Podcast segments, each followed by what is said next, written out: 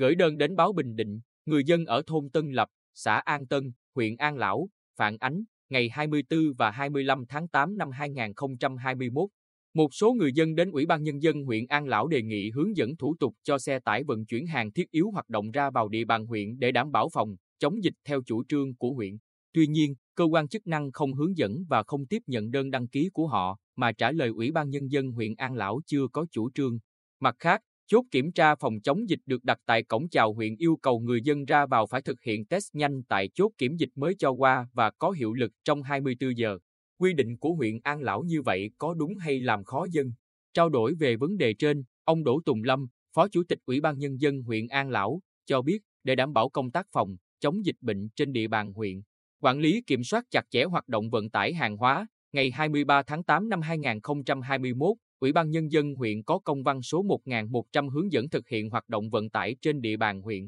Theo đó, đối với hoạt động vận chuyển hàng hóa gồm xe chở nguyên vật liệu phục vụ xây dựng, sản xuất, xe chở gỗ keo cưa xẻ, gỗ keo nguyên liệu giấy và các lâm sản hợp pháp khác được phép qua chốt. Còn tất cả các phương tiện vận tải hàng hóa phải thực hiện đăng ký theo hướng dẫn tại công văn số một nghìn hai trăm lẻ một ngày mười sáu tháng tám năm hai nghìn không trăm hai mươi mốt của Sở Giao thông Vận tải. Đồng thời, chủ phương tiện phải đăng ký một điểm đi và một điểm đến trong suốt một lộ trình, không dừng đổ dọc đường để bốc dỡ, giao nhận hàng hóa. Đối với người điều khiển phương tiện giao thông, công dân đi từ vùng dịch về thì không được phép vào địa bàn huyện An Lão. Các xe vận tải hàng hóa thiết yếu được phép lưu thông qua chốt và chỉ được phép giao hàng tại các điểm tập kết theo quy định, nghiêm cấm các phương tiện vận tải hàng hóa dừng đổ dọc đường để giao nhận hàng hóa và sử dụng phương tiện xe khách để chở hàng hóa. Cũng theo ông Lâm, từ đầu tháng tám cho đến nay, toàn tỉnh thực hiện giãn cách xã hội theo chỉ thị mười lăm của Thủ tướng Chính phủ và Ủy ban Nhân dân tỉnh cũng đã chỉ đạo tùy vào tình hình thực tế từng địa phương mà áp dụng các biện pháp nâng cao.